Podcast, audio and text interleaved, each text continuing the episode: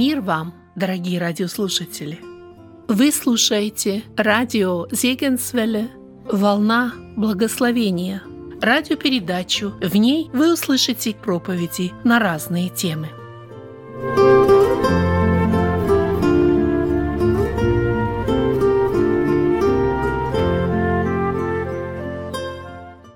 Поручили беседу об аде, но не потому, что я живу на Дальнем Востоке.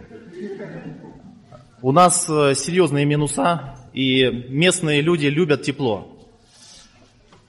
Сейчас у нас где-то минус 20, прошлой зимой до минус 50 доходило.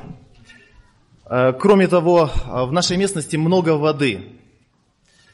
Тоже такая тема не адская. В этом году было у нас большое наводнение, вода вышла из берегов и затопила многие дома. Я живу на севере Хабаровского края. И я хотел бы, друзья, все-таки к теме перейти. Итак, я хочу спросить каждого из вас, что ты знаешь об аде? Что ты знаешь об аде? Да, Евгений. Очень страшно там. Жарко. Кто еще что знает об аде? Вы меня простите, я слайды об аде не подготовил. Полное отсутствие Бога. Да, с водой проблема. Хорошо. Вот некоторые ответы вы услышали. Друзья, я нашел в Библии ответ на этот вопрос. На этот вопрос отвечает Библия. Я нашел его в молитве Моисея, раба Божьего, в 89-м псалме. Библия отвечает на этот вопрос вопросом. «Кто знает силу гнева твоего и ярость твою?» 11 стих. И подразумевается ответ на вопрос Моисея – никто. Никто еще по-настоящему не знает, насколько плохо в аду. Кроме того, друзья, ад и озеро Огненное – это еще не одно и то же. В аду уже очень много находится людей. Сейчас. В озере Огненном пока еще ни одного. Самый первый посетитель озера Огненного будет кто? Нет, зверь и лжепророк, потом уже дьявол, а потом уже осужденное человечество. Если так сравнить, то преступник, которого словили, поймали и его определили не в тюрьму сразу, а в следственный изолятор. И до суда он находится в следственном изоляторе. Потом суд, и после суда приговор приводится в исполнение, и он куда-то этапом, его определяют по назначению. Таким образом, сегодня умершие грешники или не готовые к вечности люди, они находятся сейчас в аду, но еще не в озере Огненном. Друзья, я думаю, что даже сверхзнания умерших праведников не позволяет им понять, насколько ужасно в аду. Я обратил внимание в нашей синодальной Библии, когда Богач беседует с Авраамом, то Богач о своих болях 2 раза сказал муки, я мучаюсь. А Авраам про его боль сказал, ты страдаешь. Я думаю, что это не случайно. Даже Авраам со всеми своими сверхзнаниями в том запредельном мире, в райском состоянии, где он уже несравненно больше знает, он говорит Богачу, ты страдаешь. А Богач о своих болях говорит, я мучаюсь. 2 раза он сказал о своих мучениях. Так это в аду только. А в озере Огненном будет еще ужасней. Почему я говорю, что ад и озеро Огненное не одно и то же? Помните, в 20 главе сказано, что и смерть, и ад повержены в озеро Огненное. То есть это не одно и то же. Итак, мы говорим сегодня о плохой вечности. Я хочу вначале сказать сразу, что я там не был. И пресс-конференции не будет. Более того, хочу сказать, что я не имею желания там провести хотя бы 1 минуту.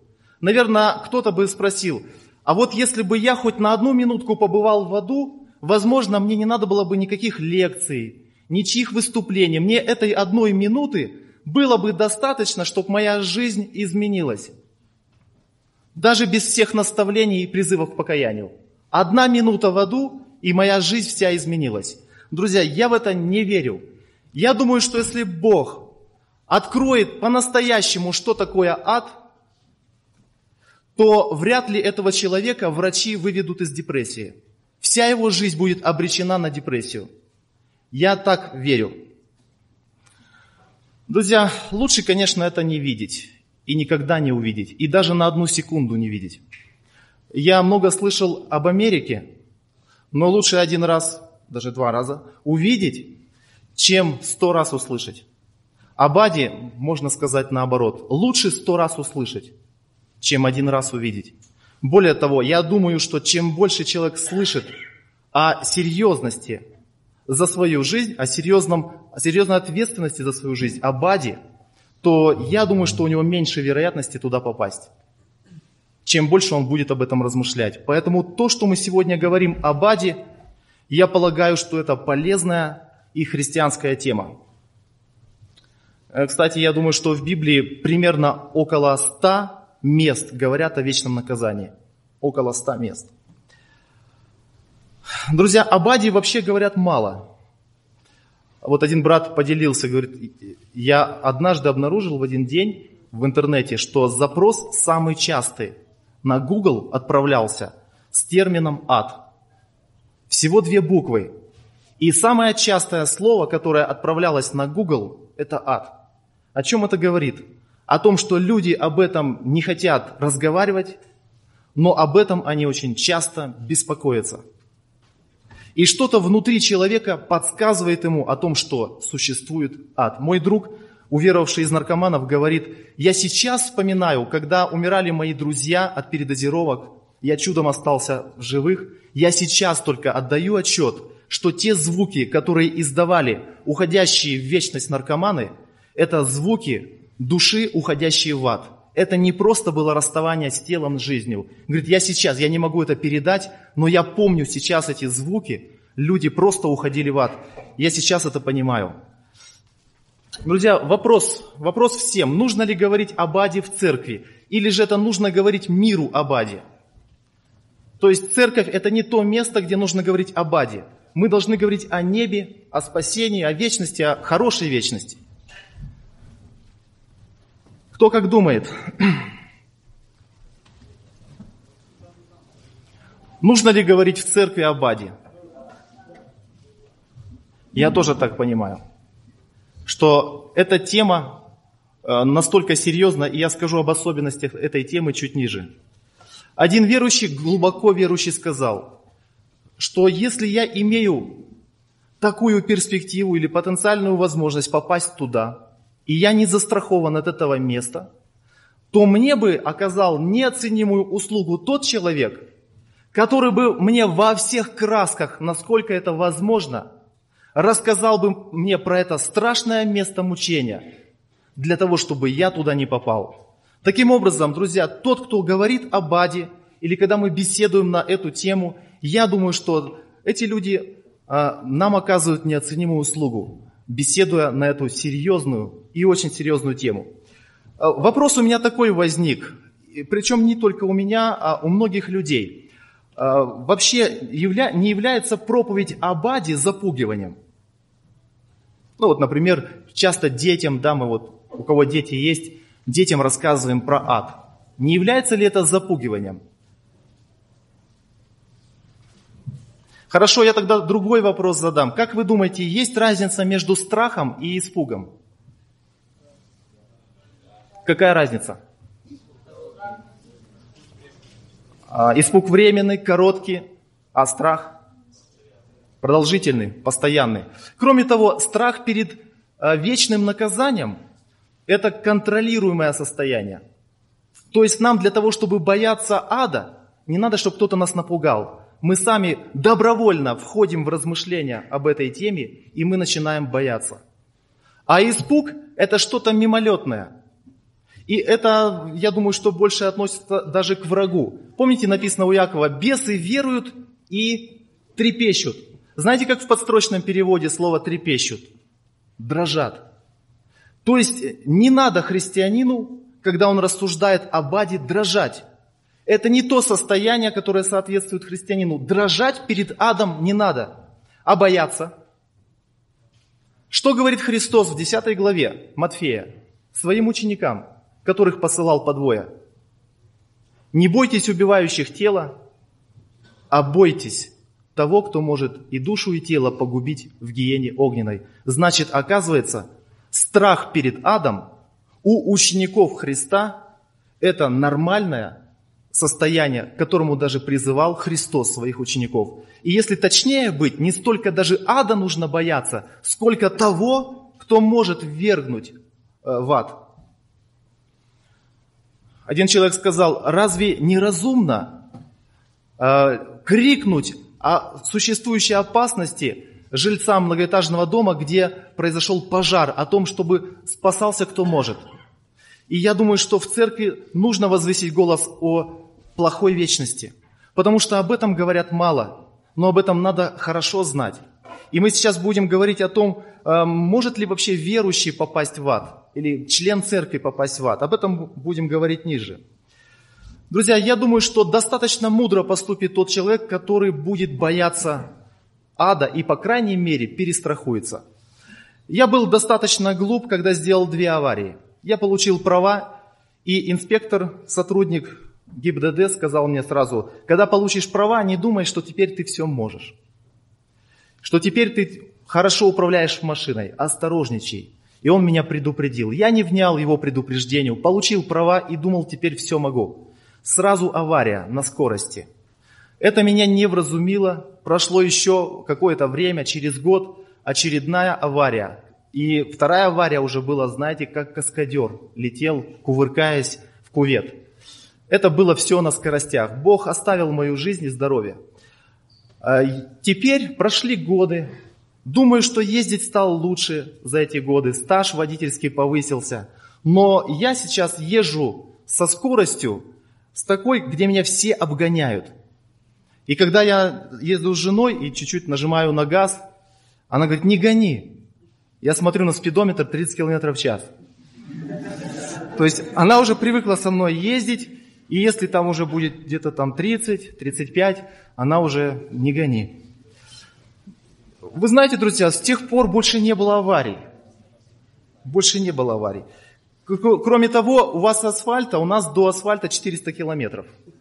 И вот такие вот дороги. То есть чем быстрее ты будешь ездить, тем дольше будешь лежать под машиной. И достаточно мудрости у того водителя, который просто это имеет в виду, что он потеряет время, ремонтируя. Он будет терять деньги и время, когда будет ремонтировать ходовую часть. Поэтому я решил ездить потихоньку. И я думаю, что в вопросах вечности тем более нужно перестраховаться. И слово «перестраховаться» – корень «страх».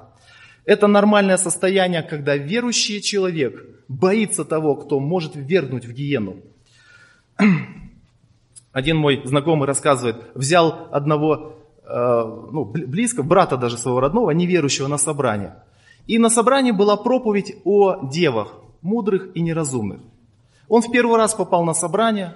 Вышли они из собрания и спрашивают его верующие: брат, ну ты хоть что-нибудь понял? Говорит: а тут что непонятно? Тут все понятно. Если масла в голове не хватает, то в рай не пустят. И я думаю, что в каком-то смысле он прав. Действительно, нам нужно иметь достаточно масла в голове для того, чтобы убояться плохой вечности и сделать все возможное для того, чтобы туда не попасть. Вопрос: может ли вообще любящий Бог бросить человека на вечные муки? Как сочетается любящий Бог и бросает человека на вечные муки? Вообще, как это можно усвоить и понять? Кстати, этот вопрос часто задают адепты Сторожевой башни. Вот вы встретили представителя их с журнальчиком, и он спрашивает вас: как любящий Бог, вы сами подумайте, любящий Бог и бросает человека в ад? Может ли вообще? Вы как вообще представляете любовь Божию извращенно? Что ответить такому? А он скажет, что вы сейчас говорите о справедливости Божией. Да, вы не подумайте, что я за него. Конечно, это правильный ответ. Я так отвечаю. Видите ли, не только человек является творением Божьим, а Люцифер, а ангелы до своего падения. Разве они не обитали у Бога в славе? Разве они не являются Божьим творением? И разве Божья любовь помешает Богу бросить дьявола и его ангелов в огонь вечный. Помните, что сказал Христос в своей притче? «Идите от меня, проклятые, в огонь вечный, уготованный для дьявола и ангелов его». То есть Божья любовь не помешает, и его рука не дрогнет, когда эти существа, страшные существа, в прошлом хорошие существа, будут определены в это место мучения. Так что здесь Божья любовь не помешает свое творение определить в это страшное место. Кроме того, правильно, действительно, человек сам делает свой выбор. И было бы вопреки любви, так сказать, его волю не учитывать. Римлянам 2:5. «По упорству твоему и нераскаянному сердцу ты сам себе собираешь гнев на день гнева и откровения праведного суда от Бога». В самом деле, друзья, можно ли обвинять любящего отца за то, что его блудный сын оказался у свиного корыта? В чем виноват отец? Можно ли обвинять любящего отца за то, что старший сын не захотел войти в дом пира? В чем виноват отец? И можно ли усомниться вообще в его любви? В этой притче никто не сомневается, что отец любящий. Но однако его сыновья делают собственный выбор. И они делают грех, кто-то кается, а кто-то нет. Итак, особенности этой темы. Я подчеркну три особенности. Чем эта тема отличается от всех остальных? Друзья, во-первых, это тема Святого Духа. Я думаю, что все темы, которые здесь поднимались, это тоже темы Святого Духа. Но есть конкретное указание в Библии, что проповедь о суде – это тематика Святого Духа. Иоанна 16:8. «И Он пришед, обличит мир о грехе и о правде и о суде». В одной церкви усиленно молились о пробуждении. Друзья, пробуждение пришло во время проповеди об аде. Это не единичный случай. Я думаю, что многие знакомы с проповедью Джонатана Эдвардса «Грешники в руках разгневанного Бога». Считается христианством, что эта проповедь за последние века является проповедью номер один. Проповедь, которая больше всего вызвала вот такого резонанса, через которую Бог через одну проповедь так много сделал. Она была сказана Джонатаном Эдвардсом в штате Коннектикут 8 июля 1741 года в городе Энфил. Небольшой город, небольшое собрание, но это было как, я не знаю, как какая-то бомба, которая там взорвалась, и волна пошла везде, по всей Америке. Друзья, это действительно была такая проповедь, что люди, которые ходили в церковь и не ходили в церковь, их охватывало такое глубокое потрясение в отношении своей вечности, что они просто вот там, где заставало их вот сознание серьезности положения, они падали перед Богом в глубоком сокрушении. Одна проповедь, и так много она в Америке сделала. В 1741 году. Друзья, и это не единственный случай. Многие слышали о евангелисте Тарей. Это был сотрудник Муди, тоже американский проповедник в Чикаго. И он о себе говорит, что когда я начал исследовать тему об аде и стал говорить о ней в церкви, я даже не ожидал, что будет такое большое пробуждение. Оказывается, в церкви многие люди совершенно даже себе не представляли по-библейски ад.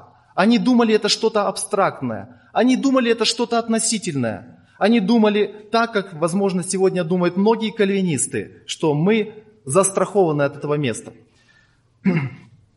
Друзья, вторая особенность – это тема, о которой нужно говорить необычно. Спокойно о ней нельзя говорить. Есть темы, на которые я спокойно говорю, так спокойно, флегматично, даже, иногда даже без вдохновения. На эту тему без вдохновения говорить нельзя. О жаркой теме нужно говорить с жаром. Я не знаю, насколько это у меня получается, но это особенность этой темы. О ней нельзя говорить вот просто так, вот как-то, как обычную тему. Нужно говорить жарко, предупреждая. Один придворный проповедник сходил на кафедру и говорил королю о том, что его ожидает, если он не примирится с Богом. И после того, как он заканчивал свою проповедь, он падал на колени и говорил: «Король, ты не обижайся на меня, я готов выполнить любые твои приказания, я готов доказать свою верность тебе, как подданный твой слуга, Но когда я стою за кафедрой, я нахожусь на службе у царя царей, и я должен говорить то, что положит мне Бог на сердце, и я переживаю за твою вечность». Один проповедник сказал так, эту же мысль выразил: «Когда я попаду на судилище Христово, я не боюсь, что мне Бог скажет, что ты был слишком эмоциональным во время проповеди, когда говорил о серьезности, об ответственности за свою жизнь. Но я очень боюсь, что мне Бог скажет, что ты, проповедник, говорил слишком вяло, когда людей призвал к покаянию, когда внушал людям страх перед страшным местомучением.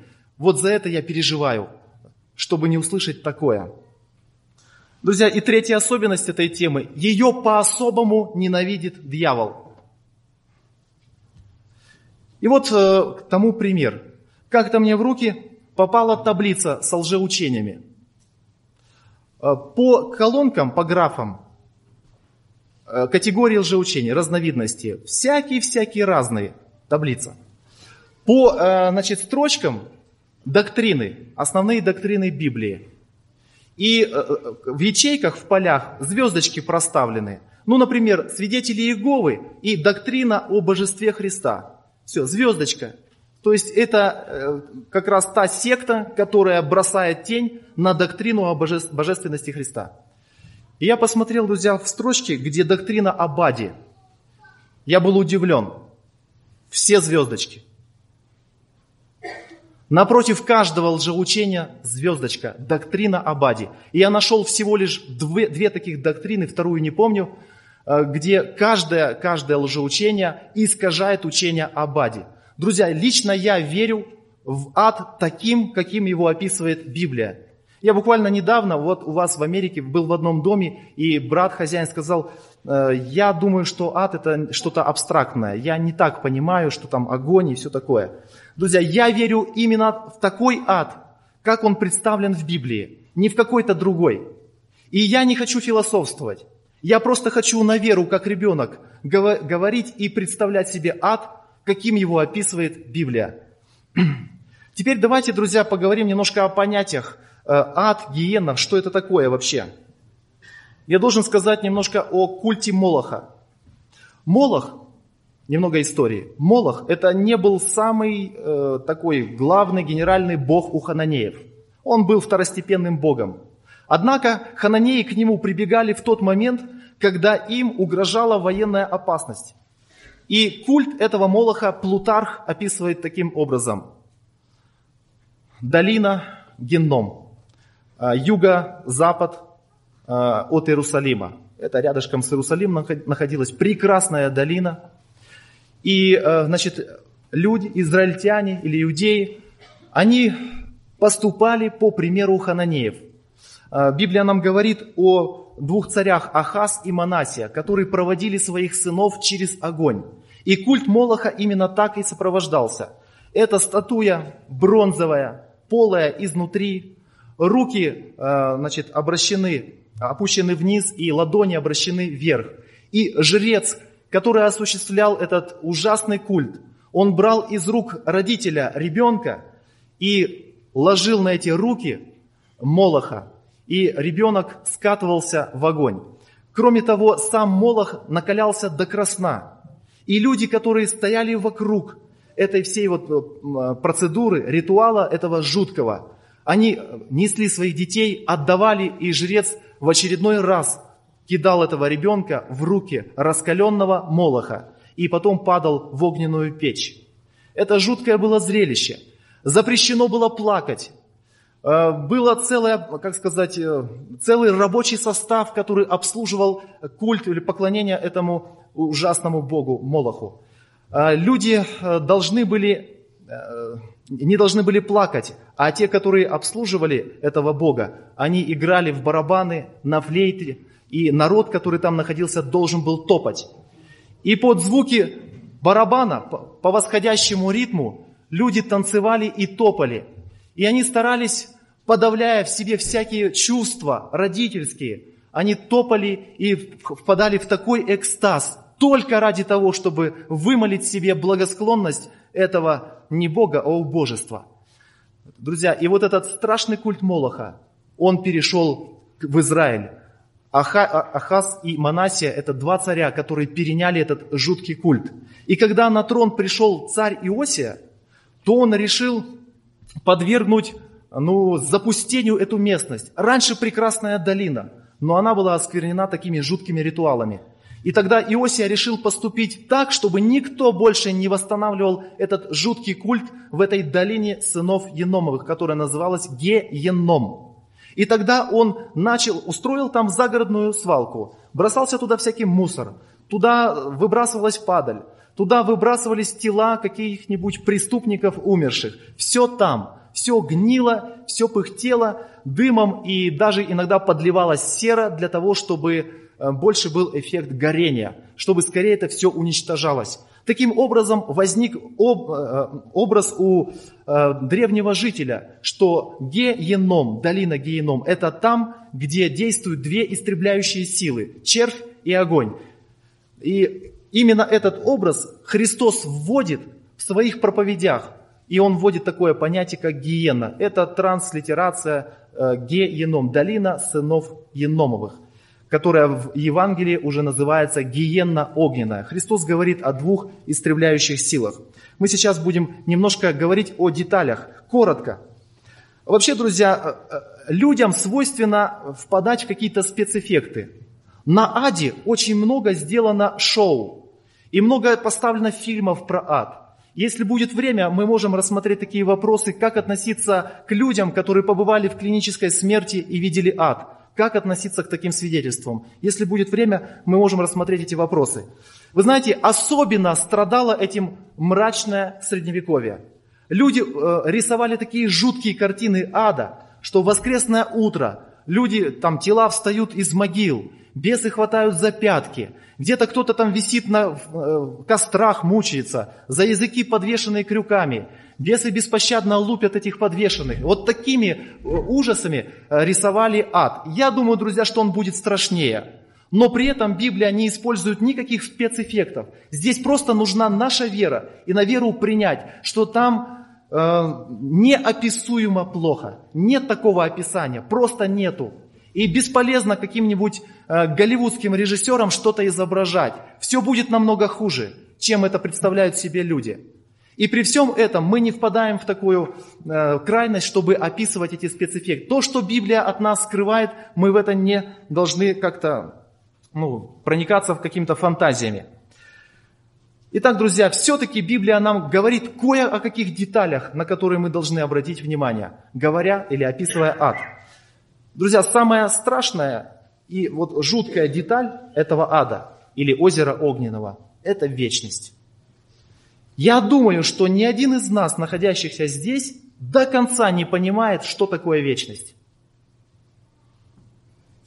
Просто не понимает, что такое. Наш мозг просто не способен вообще усвоить это понятие вечность. Там, где не будет перерывов, там, где не будет никакого конца.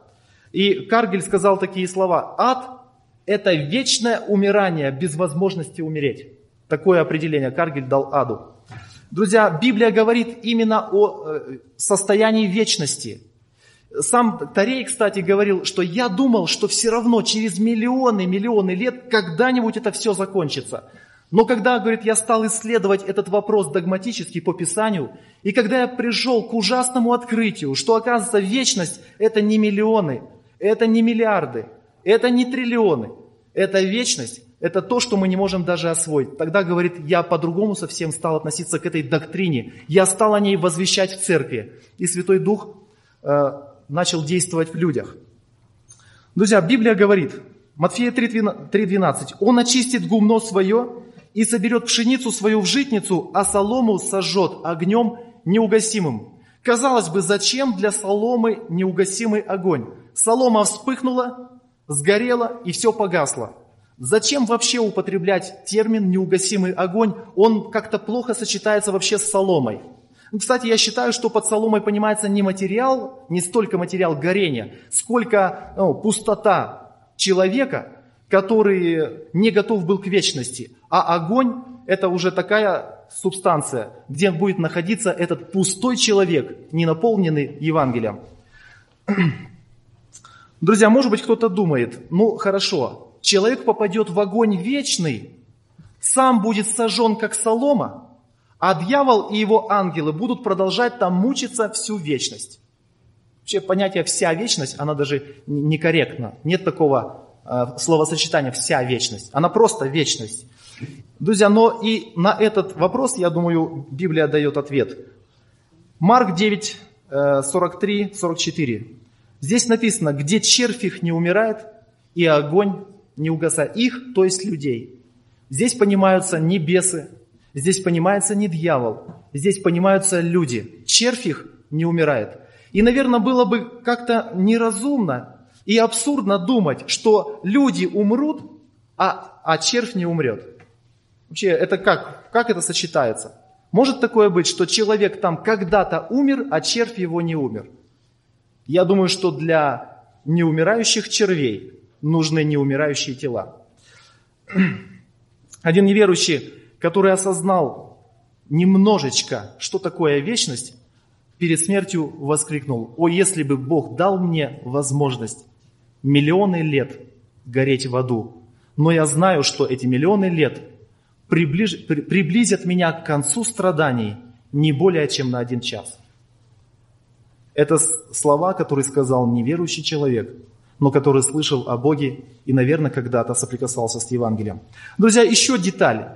Вечность или огонь вечный будет рассчитан на выносливость дьявола. Потому что этот огонь изначально готовился не для человека. «Идите от меня, проклятые, в огонь вечный, уготованный дьяволу и ангелам его». Значит, когда это все приготавливалось, то бралась в расчет выносливость дьявола. Друзья, температура. Наверное, нет смысла говорить о температуре, но просто ради сопоставления, сравнения приведу. Я поинтересовался, какая температура горения серы. Мне пришел ответ: 1800 градусов. Температура горения серы. Нам уже 100 градусов, и нам будет очень плохо. Очень плохо. На какие-то секунды, когда человек ошпарился, на какие-то секунды, потом это вызывает такие невообразимые боли и мучения от ожога. Это всего лишь 100 градусов. 1800 и навсегда. Такая перспектива у непокаянных грешников. Друзья, тьма. Тьма.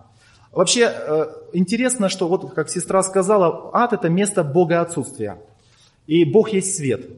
Я обратил внимание, что когда Христос родился, то ночь осветилась. Когда Христос умер, то день потемнел. То есть там, где Бог, там свет. Там, где Бога нет, там тьма. И это одна из казней египетских, 9-я казнь – тьма. Библия говорит о злых духах, которые содержатся в вечных узах под мраком. И еще 13 стих послания Иуды: «Блюдется мрак тьмы навеки для блуждающих звезд». Жажда. Говорить, я думаю, нет смысла, жажда. Мы как-то с молодежью верующей на Камчатке, где я раньше жил, восходили на вулкан Авачинский, 3-й по величине. И у нас в церкви покаялся человек, который был проводником на вулканы. И он предложил: давайте вместе сходим в поход. Я могу провести, для меня это моя профессия. Я могу вам устроить такой праздник. И мы, конечно, все согласились. Нас человек 40 отправилось на вулкан. Мы долго шли. Были тяжелые рюкзаки, нужно было спальники тащить, потому что там холодно у подножия. Мы поднимались от подножия до вершины 9 часов. И нужно было до него еще дойти. И самое тяжелое во всем этом пути даже не столько рюкзаки, сколько жажда. Мы шли от водоема до водоема, от пруда к пруду для того, чтобы наполнить все фляжки свои, напиться. И этих фляжек наполненных оказалось недостаточно для того, чтобы добраться до следующего водоема. Это было невыносимо, и казалось, что это очень тяжелое испытание – жажда. В «Богаче» и «Лазаре» в рассказе мы читаем об этом. Огонь и червь. Друзья, огонь, огонь. Я понимаю огонь не абстрактно. Я понимаю огонь буквально. И даже нахожу косвенное подтверждение в Писании, что огонь понимается как физическое явление, а не как отвлеченное и абстрактное, чтобы нам что-то так вот на нашем языке пояснить. Я понимаю это буквально. Иуды, 7 стих, где говорится о наказании Содома и Гоморы, подвергшись казни огня вечного. Содом и Гомора подверглись казни огня вечного. То есть, если так проиллюстрировать это переносно, как будто бы брызги ада или озера огненного были брошены на эти города и испепелены. Как раз там присутствовала сера, как раз там присутствовал огонь и огромная температура. Друзья, я понимаю, что из вечности, из глубин вечности, где-то из запредельного мира для понимания нашего посыпались брызги на эти города. Они подверглись казни огня не временного, а огня вечного. Друзья, почему огонь? Почему огонь? Первый мир, апостол Петр говорит в первом послании, был потоплен водою. Что такое вода? Ну, а нынешние, да, небеса и земля сберегаются огню. Вообще, весь этот материальный мир погибнет в огне. Что такое вода? Ее формула, все знают, H2O. Если разъединить молекулы водорода и молекулы кислорода, то получится два очень серьезных вещества. Водород, взрывоопасное, кислород, поддерживающее горение. То есть, в последний день для этого материального мира произойдет расщепление атома. Друзья, самый серьезный, знаете, какой самый страшный взрыв произошел на нашей планете? Где? А? Водородная бомба. И не кто-то, а на нашей родине, в Советском Союзе. Взорвали на Новой Земле. Водородная бомба. Кстати, это произошло в 1961 году. Там много событий в 1961 году. Наше братство образовалось. Они запустили человека в космос. Они скинули водородную бомбу в 1961 году, а наше братство стало в проломе за чистоту. Я думаю, что для них это тоже было второй водородной бомбой. Друзья, энергия этой водородной бомбы, которая была взорвана на Новой Земле, весьма серьезно, просто для сопоставления. Кто-то посчитал, что если всю энергию и все взрывы, всю стрельбу во время Второй мировой войны собрать вместе, то это примерно будет меньше половины той энергии, которая произошла от взрыва этой водородной бомбы. Грибок этот вырос на 67 километров в высоту. Высота дыма на 67 километров. Так грибок вырос. Это ужасная сила. Друзья, это люди, всего лишь люди с ограниченным умом придумали такое зловещее орудие. Что произошло? Друзья, когда атом расщепляется, это ужасная энергия. Я слышал, что в листке бумаги, который лежит на вашем столе, содержится столько энергии, что ее было бы достаточно для того, чтобы перевести океанский лайнер через Атлантический океан. Если полностью извлечь всю энергию, которая находится в одном только листке бумаги. Теперь представьте, сколько у нас материи, сколько у нас атомов, который будет расщеплен. Стихии же, разгоревшись, разрушатся. Я под стихиями понимаю атом.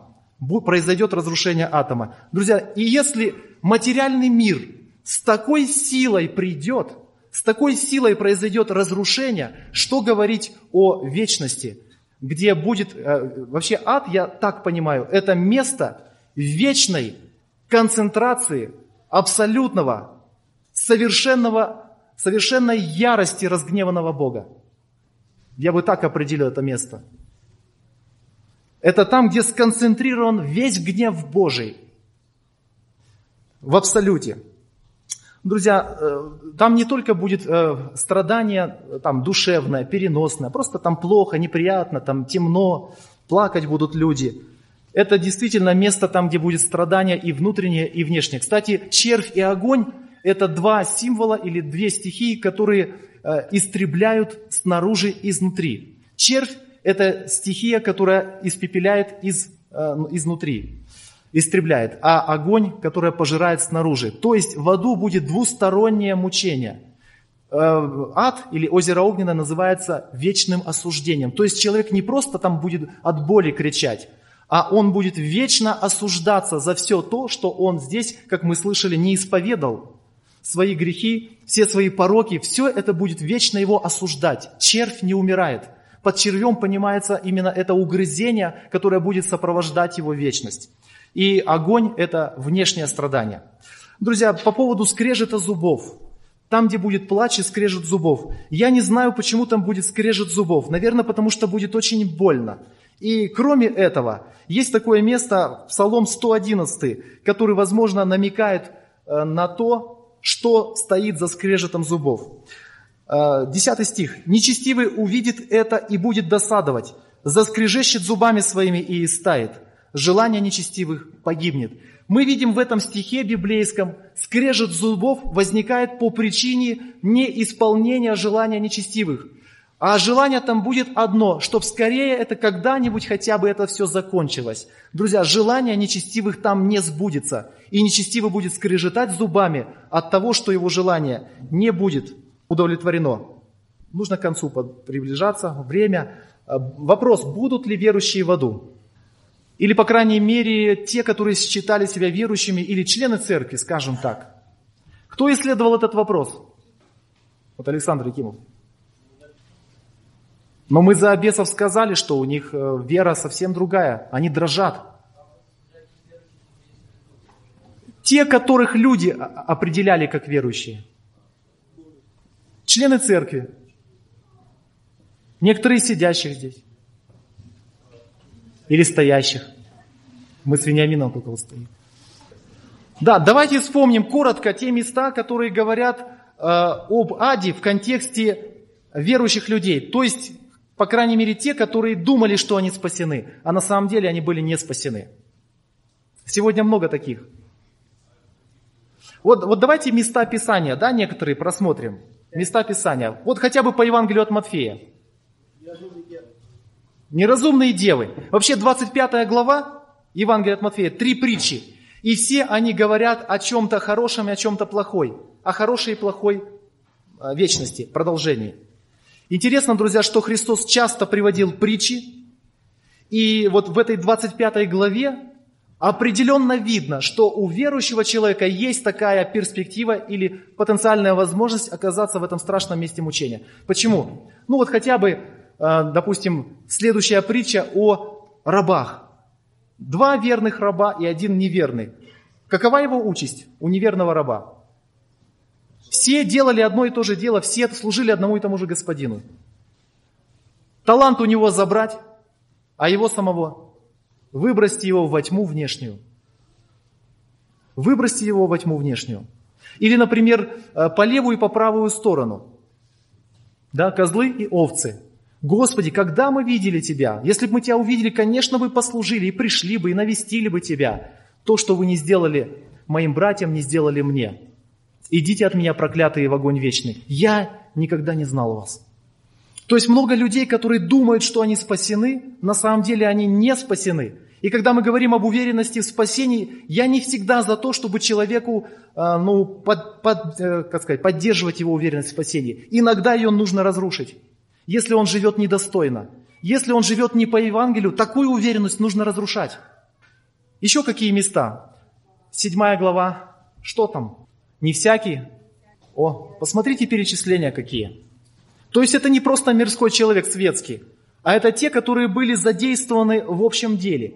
И бесов изгоняли, и служение какое-то несли. А я вас не знаю. Бог скажет. Все делающие беззаконие. К Иоанну Крестителю идут креститься, а он говорит, порождение Ехидины, кто внушил вам бежать от будущего гнева? Они бы могли сказать, Иоанн, мы бежим от будущего гнева. Так мы наоборот к тебе пришли. Вот если бы мы от тебя убегали, тогда бы ты действительно сказал бы в цель.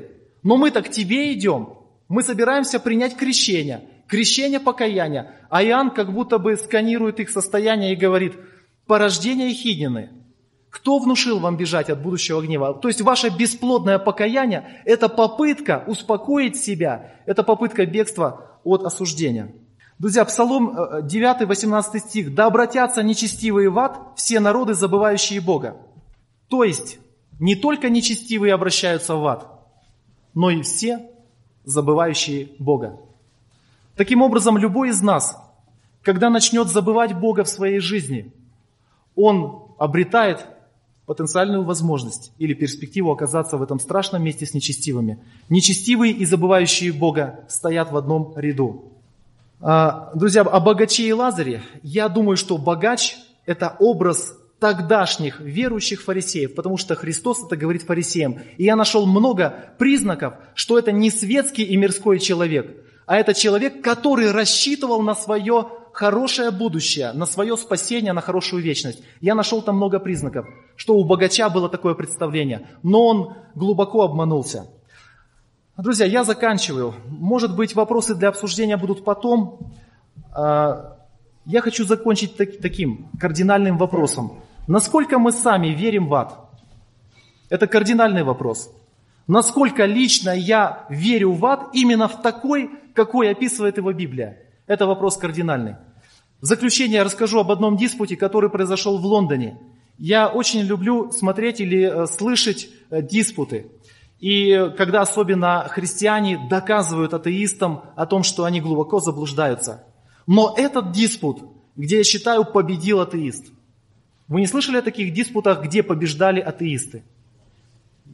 Это как раз тот диспут, где победил атеист. Хотя очень хорошо брат защищал, то есть хорошим апологетом был. И когда они дошли до доктрины об аде, наступила очередь атеиста, он вышел и говорит: если бы действительно существовал ад, в который вы верите и который описывает Библия, то я бы тогда на вашем месте встал бы на колени и пошел бы по разбитым стеклам на всех улицах Лондона, умоляя и упрашивая каждого человека, чтобы он не попал в это страшное место мучения. Но раз вы так не делаете, значит, вы сами сомневаетесь в таком аде, который описывает Библия. Я думаю, что это прогремело, как гром средь ясного неба. Что скажет христианин на это? Если бы мы действительно верили в такой ад, каким описывает его Библия, я думаю, что наша жизнь бы серьезно изменилась. И знаете, друзья, в чем вот какой-то парадокс или горькая ирония? Люди за защитой шли к Молоху. И для того, чтобы им дойти до этого места, поклонения этому страшному идолу со своими детьми, они должны были, по описанию экскурсоводов современных, они должны были пройти мимо горы Синай. Гора Синай – это место встречи человека с Богом. Гора Синай – это там, где был возведен храм, там, где человек мог действительно прийти, воззвать к Богу и попросить у него защиты и заступничества от оккупантов. То есть они шли мимо Бога, там, где можно действительно было возопить, без всяких жертвоприношений таких изуверских. Но они шли мимо Синая, шли к Молоху со своим таким вот пониманием жутким. Друзья, я думаю, что сегодня это тоже горькая ирония. Мир кидается к Молоху. Мир готов жертвовать всем. А сегодняшние, даже вот семьи мирские, там, где нет детей, там отношение какое к детям, идут к Молоху прожигать свою жизнь для того, чтобы только мне было хорошо. И идут мимо Синая, мимо Евангелия, и не хотят посмотреть наверх, возвести свои очи горам, откуда приходит помощь и спасение.